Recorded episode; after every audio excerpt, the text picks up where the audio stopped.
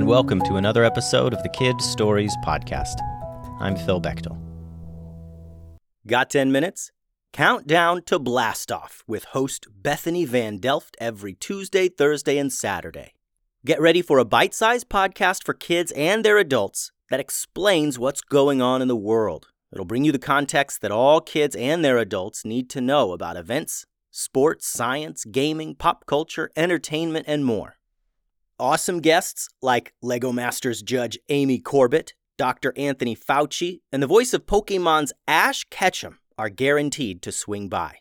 Make the 10 news part of your family routine to connect, explore, and learn something new. Listen to the 10 news on the iHeartRadio app, Apple Podcasts, or wherever you get your podcasts. Before we get started today, I want to give a shout out to Azad and Anush. They have submitted some great drawings from Cave Trolls Have Birthdays 2 and the Good Guy Pirates series. Great work, you two. Thanks for listening and thanks for sharing your work with us. Oliver, from up in British Columbia, drew us all a gold tusked elephant from the Dropkick Sisters stories. I love that elephant, Oliver. Ben and Shelby from Texas are big fans of the show, and I'm excited to give you a shout out on this episode. Finally, Ethan and Ellison from Victoria, British Columbia. Ellison shared a drawing of Master Momo and a dirt monster. Ethan drew some awesome looking gloops and some original characters he made up himself. Thank you, Ethan and Ellison. If you would like to check out all those awesome drawings, please head over to the website, kidstoriespodcast.com. Today's story is called Stella's Journey. The last time we saw Stella, she was on the roof of a building with her brother Ben Ben. She needed to teleport them away from the awful Gloop army that was closing in on them.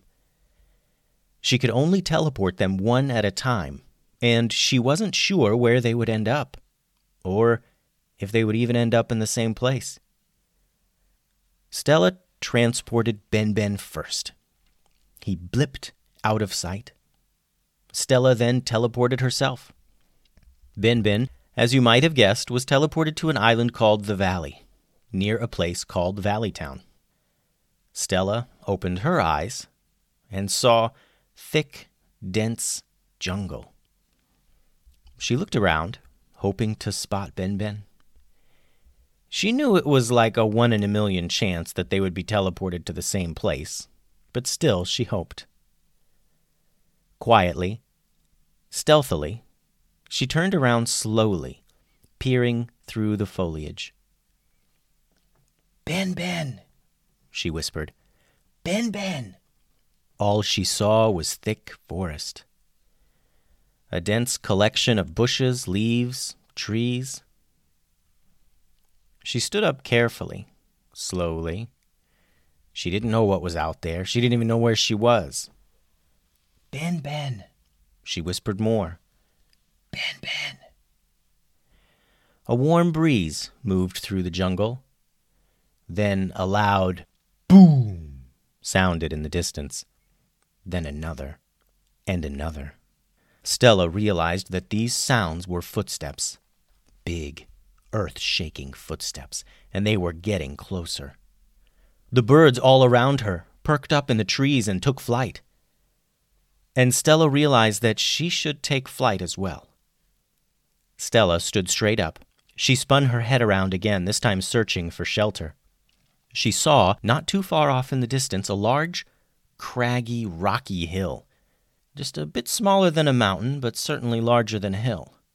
The thundering stomps continued, and Stella took off. She ran as fast as she could, and the stomping grew nearer. Leaping over bushes and leaves, as big as her entire body, she found a small, dark cave tucked away in the huge hill.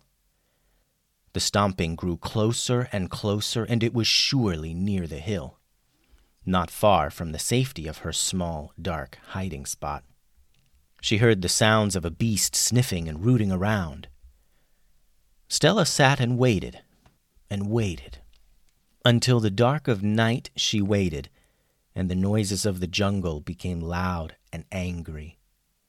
Stella hoped she hadn't accidentally taken some other creature's home. some creature who would return and find her there and try and take it back. She hoped Ben Ben was all right, and she hoped morning would come soon. Morning did come. Stella slowly crept from her hiding place. Silently, she climbed and climbed to the very top of her hill. Hundreds and hundreds of feet up in the air, Stella looked out upon this strange new world. From way up high, she saw massive beasts roaming the land. Huge birds of prey, as big as a pirate ship, circling the skies, looking for their next meal. Stella saw no villages, no plumes of smoke from campfires or chimneys. No sign of humans or towns or civilization. This was a land of carnivores. A dangerous place of wild animals and survival. Stella knew Ben Ben wasn't here. I need to keep teleporting, she said to herself. I have to keep going until I find Ben Ben or or someplace safe at least. Stella breathed deep, deep and slow to help focus her magic energy she snapped her fingers and blipped someplace else, continuing her journey to one day be reunited with her brother Ben Ben. The end. Thanks for listening to today's story. For extra content, check out the Patreon. For cool stuff, check out the website. And send any drawings or questions to kidstoriespodcast at gmail.com. Adios.